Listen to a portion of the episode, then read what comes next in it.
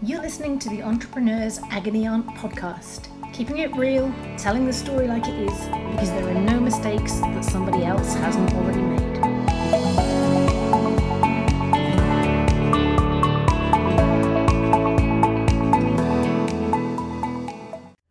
Hello, I'm Vicky Brock, and you're listening to the Entrepreneur Agony Aunt podcast. Each week, I'm joined by an esteemed guest as we explore one listener's burning startup question.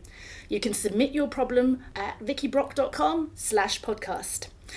This week's question has been submitted by Jane, who writes I'm an entrepreneur with a very low income. Which ways do you think would be the most effective in boosting the visibility of my startup? So, what better guest to join me to talk sales, visibility, and general audacious startup hustle than Cally Russell, founder and CEO of Mallzee? Welcome, Cally. Hi Becky, how are you doing? And now there's some people who may know us both personally who may think they've just stumbled into a parallel universe because I think there's a slight urban legend around our inability to stand the sight of each other. Um, but you know what? While I do sometimes think you cross the line from bold to bullshit in a way that I am just constitutionally not capable of, I genuinely do have a huge admiration and more than a little bit of jealousy about your approach. So if we could start off by you telling a little bit about your Mallzee story and how you've taken that from a low income startup like Jane's to kind of where you are now. Well, I don't think anyone's ever described me as crossing the line from bullshit to to what, what was the line there? It's my Uh, yeah, of an it was introduction, kind of to honest bold to bullshit. Bold to But that's bullshit. like- that's that's charming, Vicky. You know, I'm giving up an hour of my week to come do this, and that's how we've started this conversation. Great. uh, so no, to kind of give kind of background, Mallzee is, is the UK's biggest multi-retailer shopping app. Uh, we started with a simple idea of wanting to make kind of shopping easier for people, and we've kind of evolved around to on one side of our business have something that does genuinely make shopping easier for people, uh, and you know work with some of the biggest retailers around. Uh, a lot of people kind of describe it as, as Tinder for shopping. We just like to think of it as you know what, just a really easy way to shop. And then on the other side, having an offering going back to retailers saying, actually the biggest problem in your business is not how do I sell more stuff, it's how do I sell more stuff profitably. And that to us is then saying, you know what, make sure you have the right stuff to start with because you end up discounting so much stuff around that. So we have a B2B offering that we call Mallzee Insights, which focuses on letting them actually test stuff before they actually uh, they actually make it, which takes away a, a lot of cost from their businesses.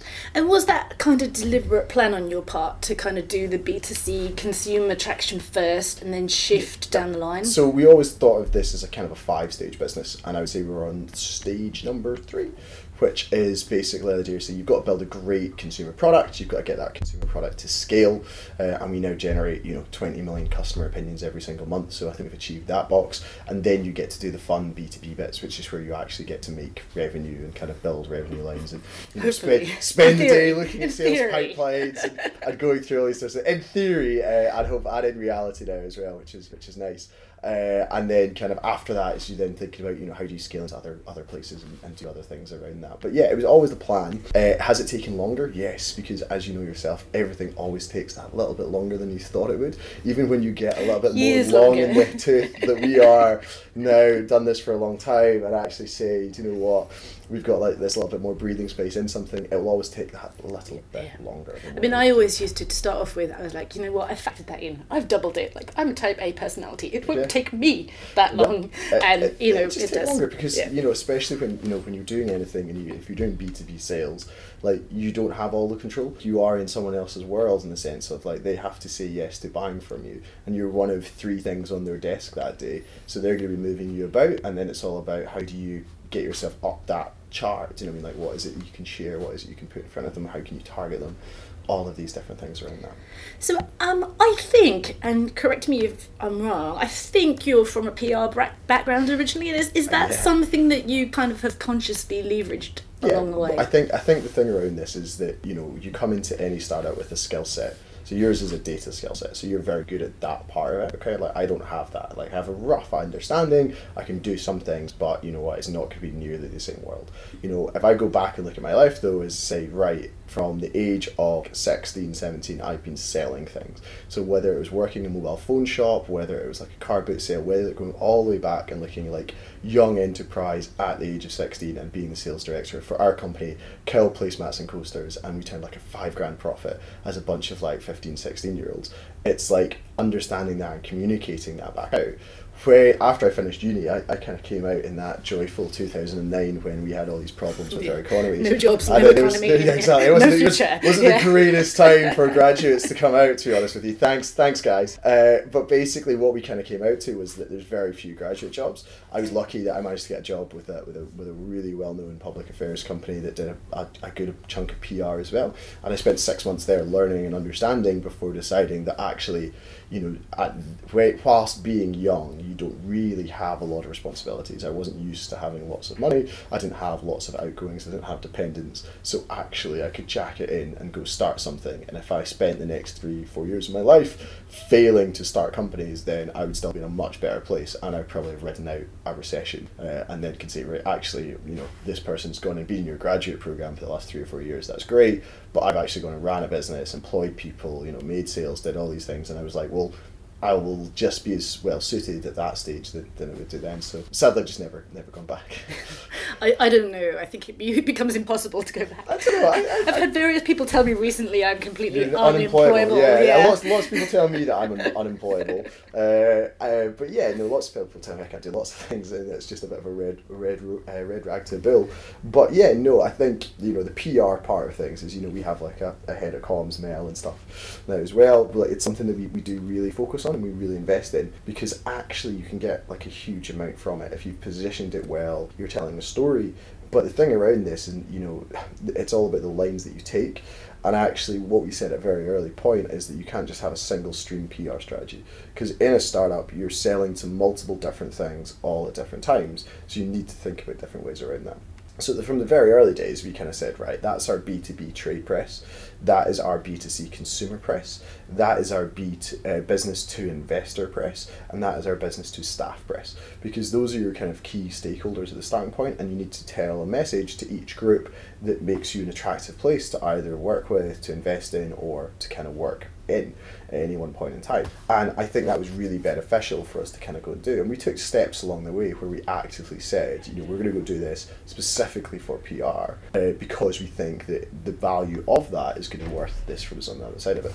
And the thing for us as a B2C business is you can see the tangible impacts of PR sometimes. So if I go back and say, right, back, you know, really at the start, we'd gone B2C, we'd done the Tinder for shopping service piece, and we did like one feature where you could share products between people, and if your friends said no, then we blocked the buy buying.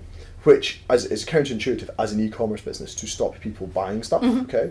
But we did that and we had it live for about three months. We promoted the, when we first promoted that out to press, it got a huge uptake. Like it was everywhere. I think it was worth probably about eighteen thousand consumers to us in a two two and a half week period. And you're kind of like, in reality, we've done something. This is what it's come out for.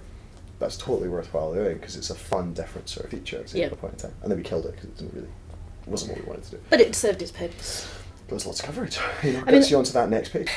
I kind of that that combination of the PR to drive sales that's driving visibility that's driving the story i think that you know when you've got nothing to work with cash wise you, you have to to utilize that Mm-hmm. Yeah. i mean i, I um i'm not a natural salesperson Mm-hmm. i kind of grew into being one not least when you know I rather don't like think anyone you would call you a natural salesperson, Becky. Let's be honest. Ironically, though, I did become sales director at, one point. Um, I, I- I would much rather talk with a graph Yeah, and go, yeah. numbers and you know an elegant Just a bit equation. jazz hands. But jazz actually, you know yeah. what? I, I loved it. I loved it when I was out there Yeah. telling the story of something Yeah. I really believed sale. in. It's the founder Yeah. sale, yeah. You know, actually, the mechanics of that, the admin of it. Yeah. like, Yeah. Please. Let me leave the room now. I've kicked down doors. I've been enthusiastic. Yeah. You want me to actually kind of follow this up with a proposal and everything? That's the harder bit. Yeah, but it's the, it's it's the age old thing that like you know someone talked me through it. It's like the, the, the founder sale is probably the most powerful sale at the starting point because people want to buy into that. You know, especially people who you know, in reality, if you're running your own business, lots of people want to do it, and lots of people that you're selling to probably want to do it, or the lots of people that you're selling to, if it's at the right level, have probably done it already. So they're kind of buying into your story to that same sort of extent. So making that story like a really great story, and you know, get people excited about it, I think is, is super super interesting at the same sort of time. And I think it's really interesting you talk about internal PR as well as mm-hmm. part of that because having everybody being able to tell that same story um, I think is kind of critical as you as you come through and scale. Do you kind of see the free scrappy kind of thing as the the way to go indefinitely as a young company, or How is do you mean part the free scrappy? well, you know, when you're kind of like, you know, you're doing it yourselves, you're jumping on every kind of PR, social opportunity you can uh. get. You, you're managing it all in house as opposed to bringing in the adult supervision as soon as you can afford it. So I think I think it's this is a really kind of great mix around this because we've done it both ways. So, but we've done it totally differently. So when we first started, you know, I, I got a PR background, but first time we did something, we hired like a PR fashion agency, and they like got us nothing, and they were meant to be the adults, okay, right? And we spent like a decent chunk of our budget. They brought us nothing, and then I was like, "Do you know what? I'm just gonna do it myself for a week did it myself for the week, got loads of coverage, and they didn't even pick up on it. Do you know what I mean? Like, so I had to go to them and say, "Hey, did you see all this?" And they're like, "Did you see what?" And they're like, "I've been in all these things," and they're like. And I was like, "Yeah, we're not going to be paying you this month, really. Let's be honest. This Yeah. is this is a dead relationship now for further sits, and it becomes kind of different. And then we did it like totally ourselves for a while, and then we brought in a freelancer, Mel, who is like still with us and is like part of the family, is head of comms, is here a couple of days a week, and is just doing like all these different things. You know what? Is teaching us lots of things about how we communicate internally, how we talk about things, how we use wording, and it's like, you know what, like checking all of our content that's going up, is writing content. You know, we have partnerships with like, you know, we had partnerships for quite a long time last year with like the Daily Records. We had like a weekly column, which is B2C, which she ran. We've got one with like a, a big fashion blog where they take like our content every single week about what the top products are, which is great positioning for us on a B2B perspective. So I think at the start, if I was like super early stage and there's like five people, I would just do it myself, like because you've not got the money, like, and you can go out and tell a nice story and around it. There's loads of tools now that will help you like send stuff to journalists, but actually PR, it's it's personal relations. Like to me, it's not part. It's like personal relations. It's you build your relationships with certain journalists, certain people. You give them stories. You help them, and it's a two way thing. So I know there's probably like ten journalists at different publications or different places that I've got on Twitter that we can I can DM something to, or they they'll DM me something. So like this week, I've had like two comment pieces from Fashion Press, and it's kind of like the only reason that you're getting that is because they know you. They're like, hey, Cally, give us good comment, and you know what, we'll turn something around Like if I ask for like, hey, can you do me like 200 words on such and such a topic, you'll do it pretty quickly, and that's great for us because it's then hmm. Visibility at the same sort of stage. But you've got to build those relationships. You've got to get on with people. You know, what I mean, like that as well. And it's like you've got you've got to enjoy that and everything that goes with it. You're looking at me as it. though you think that Well, I I've just, don't I've got, I've got, I've got, I've got, I've, it's I'm not that. It's, introvert it's, it's not that at all. It's like I'm just. I'm thinking, I'm just thinking about, I'm just thinking about some of the, some of the, the things around that. Is because you've just, you know, it's it's something we often talk about. Is like you're just building this nice relationship, and it's great, and it's a two way thing though, because they're like they'll sometimes come to you, or like, do you know what, you'll know of like a really good story that one of your friends is doing, and you'll just be like, well, like, I can just introduce you to like, and and they appreciate that because it's content. Mm-hmm. Like media people are looking for content, and there's less of them around than there used to be, so their time is more constrained. Yeah. So if you can create beautiful content and make that really simple for them, it just becomes it becomes super super simple. And I I probably lost count of the times where like someone will say to like another startup will say to me, hey. Who should we get to do our PR and stuff? And you're like, well, you guys probably not at the stage where you need that. So instead, like, make a release and like I'll happily send it to like three, four people that I just know, and it's good for them. It's good. For, it's also good for me because it's like, well, you know, Cally's like being helpful to, to both Yeah. sides, and I enjoy that. Yeah. And you know, I think that when when it has worked extremely well for me, uh, it has been for the same reason. You know, it hap- it helps that I live near BBC Glasgow studio, Yeah, and that like- I answer the phone at like four thirty Yeah, in the morning and will show up. But you know, when you're helpful and you kind of show up and do something like that, it, it kind of goes both ways. It's all it's all about that building that through. And I think for any company at the starting phase around that is you have to have a great product, okay? But if you make a great product, then that's all well and good. But if no one ever knows about it, you're not going to sell it. Okay? If you have an average product, but you have an amazing story, loads of people will buy it. So it's about getting those two balances right. And it's about walking that line. And for us, you know, sometimes you know our story some- sometimes maybe like a month in front of what our the thing is. But now, like our product's much further in front of what our chat is. Like some of the stuff that we're doing with companies just now, I'm like, oh my god, we just did this amazing project and we helped turn around this really interesting company and add proper percentage points to their to their like to their margin. And you're kind of like, but we can't talk about it because it's all under NDA. Yeah. You know I mean? So you're kind of yeah, like, I mean, I am a big balancing act, yeah. believer, even more than I was at the beginning. I'm, I'm a big believer in that whole kind of test first and, and build second. Yeah. Um, and I think social exposure, floating stuff with your customers, floating stuff into the press and see people get excited see- is a really good way of testing Yeah. whether anybody gives a damn before you try something. But this is the whole thing. So a lot of people when they start like, well, I think we've had this thing over the last kind of three, four, five years, for definitely as long as you and me have been about Vicky, and we're now we're now old. Like, we're old hands at this stuff now. Let's be honest. Right? now I feel really old at the Yeah, young person just uh, said I was I feel old, yeah. these things. Like, I meet young whippersnappers. I'm like, you guys are so young. Like, I'm nearly thirty. How dare you be doing cool stuff? Uh, but what I think is really interesting is it became like hot and cool and sexy to be like a startup and like have your own company and all those things, and that's great and it's a really positive thing. But then it becomes so much more difficult because there's only this amount of content. There's only this. and What I like to think about it is there's only this amount of oxygen, mm-hmm. and everyone's there's now more people taking up oxygen, which then makes it more difficult for you to kind of grow and you to kind of do all these things. Things. So as a starting point is actually saying, you know, we go back to our, our original question. How do you make an amazing story? Because if you make an amazing story, if you really think, what is your backstory? Why is this interesting? The fact that you have a business or the fact that you have launched a product is just not interesting. It's not engaging. It's nothing like that at all. You have to really realize what, like, you know, th- put, your, put yourself in the reader of a magazine shoes or the reader of a newspaper shoes. What do you want to read about it? Hey, Vicky has a business. It's kind of Yeah, boring. great. Do you know what I mean? Like that. So? Vicky has this business. These are interesting things about Vicky. Da, da, da, da, da. That's much more engaging. So you have to tell that same sort of thing like that as well. So you have to build out that story and understand that storytelling is important. It's not the most important. I think too many people get stuck in that it's the most. It's the most important. You've got to get the balance right. You've got to do both things at the same time. But if you get the story right, then it's a much easier sell. And I think that extends through into all aspects of it. I mean, that extends through into product development. Hmm. That kind of extends through into your enterprise sales process because if you've got the story about the problem that you solve and that compelling reason why, Yeah. not like why you, why now, why this, Yeah. Then you know you're approaching an investor, you're approaching a sales Yeah. person, uh, you know, you're approaching a client, all with Yeah. this very, very strong thing. Yeah.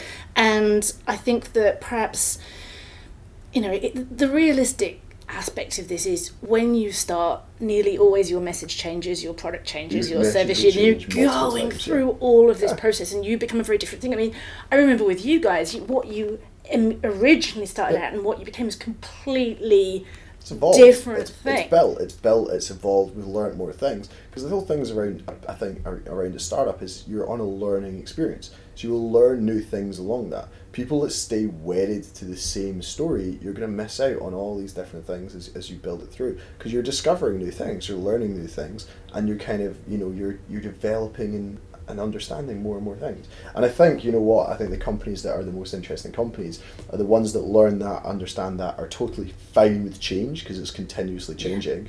And then on the other side of it as well is that they just embrace it and they're Yeah. just like, this is what we're going to kind of keep moving and just keep moving, keep moving, keep moving. And then it's just about making sure that you're around for long enough that you've, that you've had it.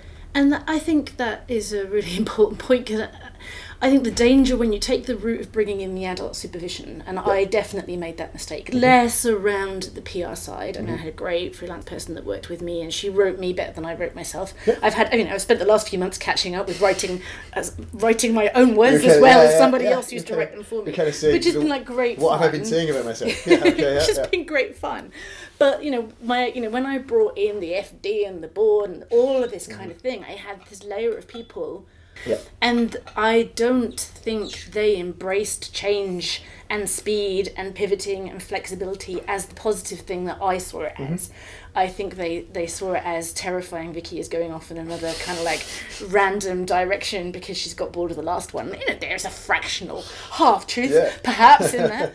But you know, again, I do Yeah. think you have to dismiss what doesn't work quite quickly listen and, Yeah. and adapt. I think- I How's think- that worked for you? For, for us, I, it's great. You know, we've got a really supportive group of people around us who are kind of very much like you know supporting us, directing us the right sort of way. We'll sometimes say like like that's maybe not the path you want to go down, or sometimes say like you guys are still figuring out some things. That's totally fine. Like figure them out. Like we back you as people to kind of do that, and that's you know I, I love our support network, our group of people around us, and you know what, it's very much still you know, we're here to support, we're here to guide, we're here to kind of encourage you guys. Uh, because we really believe in you guys have a vision, you have a thing that you you found this huge potential opportunity space that no one else is really attacking, no one else is making great inroads around, and there's a lot of value in it. You know, like if we're really being honest and saying, right, okay, our B two B bit is that we think that the level of discounting in in in, re- in fashion retail is too high, and people should make less products and make more money from what they sell. And it's kind of like, right, that's a huge space. You know, we just come mm-hmm. off Black Friday, Cyber Weekend. You know, we've just put out our stats on it, and like thirty eight. I think the average discount is like thirty eight percent. And you're kind of like, right, imagine if you just didn't make ten percent of the worst stuff. Imagine if you just didn't do that. I mean, I'm would do to working with people business. who've got warehouses full of stock Yeah. that's two, three, four years old, and Yeah. that like costs Just- them money just- just, to store it. just take away like the bottom ten percent. Take away the bottom ten percent, whatever it looks like, and like everyone's kind of saying like that's a huge thing. Like you guys are going to misstep. You're going to try this. You're going to do this as well. And I think that's super super powerful. You know, we don't have you know an FD. You know, as a senior management team, there, there's three of us. Myself, there's Callum who does all the operations and the finance part, and there's Jamie who does the tech and product side of it as well. We now have like an in-house accountant, but she's our age. She's like thirty. Do you know what I mean? Like that. I think well. three And- is the perfect. It's that, that team three of us, size yeah. of three is what I'll found. Yeah, I will never say with. nice things about them on comment on, oh, I will, on, on, on a podcast. I will edit but- out any compliments. don't worry. No, but it works. It works. We can nicely. add in some it, work- it insults works nicely. It works nicely because you know at the end of the day you split it up, and then also because it's a three, you know we have a you know at the top end we had a five person board, but then there's three of us saying this is what we think, this is why, this is our reasoning, and everything around that. And I think around all of these things in any startup at the start is you have an opinion, you have a thought. But then you're looking for data to back up the opinion, back up the position, and this is what we're, we're going to go. It's a theory in quest of a business model, and you know you, you keep kind of going through that un- right, until you you've nailed it, it. You, yeah. it, you, you, you tweak it, you play about with it, and, and you find interesting things around the space. And it's, you know, I think the whole thing around it is, is you know, we were talking a little bit before we started recording this uh, about, you know, psychology, where, you know, a lot of this game is psychology. Like, it is how can you be strong enough and mentally well enough to take the hit, then to keep going, to change course, do all these same sorts of things, and not allow that to, you know, eventually just grind you down to a place that you, you can't can't continue. You know, you've got to have that as a central part and understand your own psychology and understand when you need to say need, need to opt out for like a week or two weeks or something like that as well because I need to go refresh and everything like that as well. Yeah. And when you actually just say, do you know what, there's six months of total nose to the grind, just have to get this stuff done and come out the other side. Yeah, I think you kind of go through phases of input and or kind of input processing and then execution. Yeah. Not that I'm a process person, um, but you know, or a data person. But, you know, I, I kind of look. I suppose because I don't have the same love of sales, although I think it's really important for a founder to do it. Mm-hmm. Yeah. You know, I kind of like I need to do that You in to- spurts. you- you I can't to- do it. uh, I don't have the energy to be able to do it non-stop because Yeah. it's actually quite draining for me. So I, I'll kind of have my sales input period, then my processing and assessing of what does, does this really mean, and then what do we do next? Well, I think I think at the start as well is that you know until you have a scalable model and you fully understand your own sales cycle and how long it takes and the levers that you need to pull, all of these things, like you have to kind of do it yourself to extent. You can have people help and people support, but you need to be in it. Do you know what I mean? Like that as well, because or one of you needs to be in it. Do you know what I mean? And seeing, right, we're figuring this out. I'm understanding that. Do you know what? If I can get someone to the point of trial, then it's a forty percent closure rate at that same sort of stage. Yeah. And this is so you know, like you then look at it and say, right, this is what I want revenue to look like for the next twelve months. So actually, this is how many people I need to speak to to be able to get to revenue to that same sort of stage.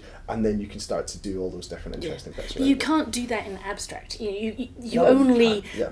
Get to that point when Yeah. you've had enough conversations, enough things that have worked and, And haven't worked. to sort actually of get when I, when I look at it more and more, and if we- if we're thinking about you know I'm just talking about Scotland and know this is for the internet, so the internet is everywhere. Yeah. uh, but we have listeners reality- from eh, all sorts of places. everywhere. But you know, in reality, you know, the Scottish thing is actually you know, we all talk here about a tech crisis, a tech shortage. You know, we've not got enough tech people, not got enough developers. Actually, we don't have nearly enough salespeople Oh, who know how to do agree. it, who understand how to do it, who have done it, and who want to come and do startup. Because you know what, the ones that we do have are you know in a relatively nice environment because we have a shortage of those sorts of people. So it's a very different challenge to find a salesperson than it is to find a developer. You know what I mean? Like you can test most things on a developer, you can't really test a salesperson. Like, Yeah, I, got- I got some really good advice, which was about hiring two at a time. yeah. Um, hire one, one will work, one will. I, You, I agree if, with if, it. Yeah. if you, you hire one salesperson and it doesn't work out, you have no idea if it's you, the product, them, your training methods, Yeah. Anything.